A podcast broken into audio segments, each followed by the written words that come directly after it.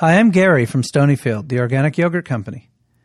The President's Cancer Panel recommends foods produced without toxic, persistent pesticides and chemical fertilizers. We couldn't agree more.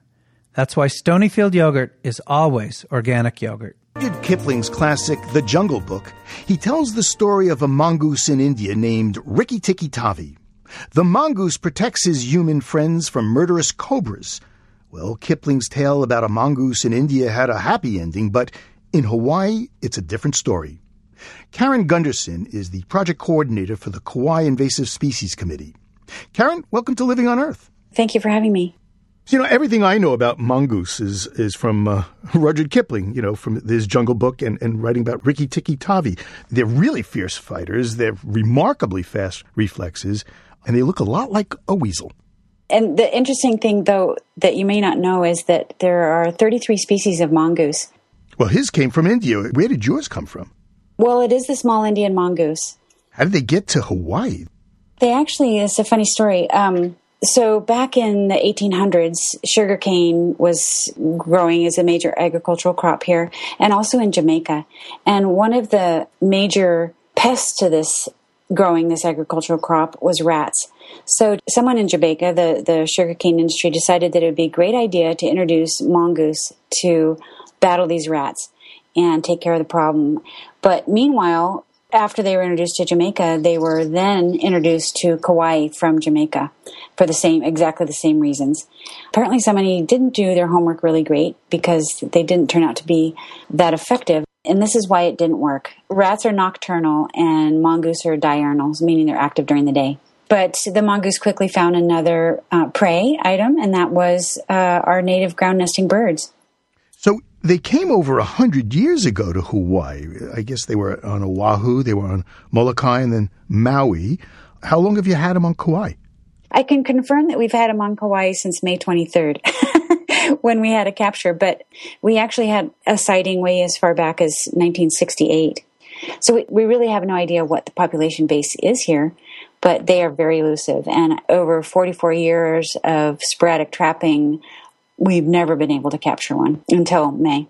So is the mongoose a, a good swimmer? Could they have swum over from one of these other islands? Oh, that's too far. They can swim, but they don't. They don't choose to really do that if they can help it. Um, but they probably came most likely as stowaways on cargo. Well, I was looking at some statistics. It says that since the arrival of the Europeans to the Hawaiian Islands, the, the 71 out of 113 endemic species that existed at the time of the first human colonization, they're gone. And of the remaining 42, 32 were federally listed as endangered, and 10 of those have not been seen for, for 40 years. Yeah, I know that is a, such a sad story, and, and Hawaii is often referred to as the extinction capital of the world. Um, yeah, we ha- are having a, a, huge loss in biodiversity, and, and one of those reasons is the introduction of mongoose. I'm not sure if this is a really good idea or a really, really bad idea, but since you've got a predator there, why don't you get a predator for the predator? Why don't you get something that preys on the mongoose? Hawaii is very finely balanced ecosystem. You know, the, the native um, flora and fauna that developed here over millions of years did so in isolation. And so it's a very, the native species are, are what we call passive. Our mints have no scents and our raspberries have no thorns because they didn't um, have a predator. So anytime you introduce a predator to a passive ecosystem, it can wreak havoc in all kinds of ways to unintentional consequences. Well, how, how have uh, Oahu and Maui, how have they dealt with the mongoose problem? Well, the only way they can deal with it is actually to ramp up predator control in high value areas like bird refuges, sanctuaries, that sort of thing, where they can put up predator proof fences, like to prevent mongoose from going in and can, you know, active trapping in the areas. Sounds expensive very expensive. But you know, a big issue is is how this is going to continue to be funded. We are in a recession still, and funding is very tight in all areas of conservation in Hawaii. So. I think we're going to have to look at creative ways to fund this project as we move forward. You know, we're just hanging on to preserving what we have here is very unique in Hawaii and Kauai. Ms. Gundersen, what is that bird sound I hear behind you? um, I'm not sure. It could be a myna bird is probably it's not a native. Whatever you're hearing is not a native bird. oh, really? How do you know that? Because the native birds have had to move to very high elevation to escape avian malaria. So uh, you only really find our native forest birds very high up. Boy, Hawaii does have a lot of problems with its birds. Yeah, we do. We, you know, we'll call them challenges. Uh, oh, that was a myna bird right there. you know, we are battling invasive species on every front, you know, whether it's mongoose or little fire ant or, you know, watershed destroying weeds. You know, it's, it's an ongoing battle. Well, Ms. Gundersen, thanks so very much.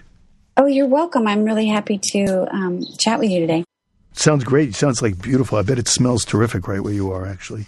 We are tucked up right next to the mountains, and it is unbelievably gorgeous. It's paradise. Except for the mongoose.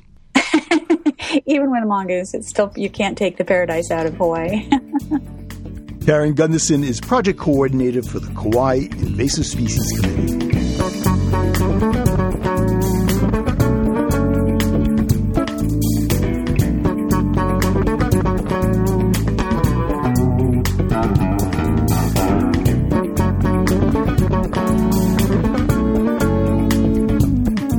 On the next Living on Earth, there's never been a better time to grab some rays.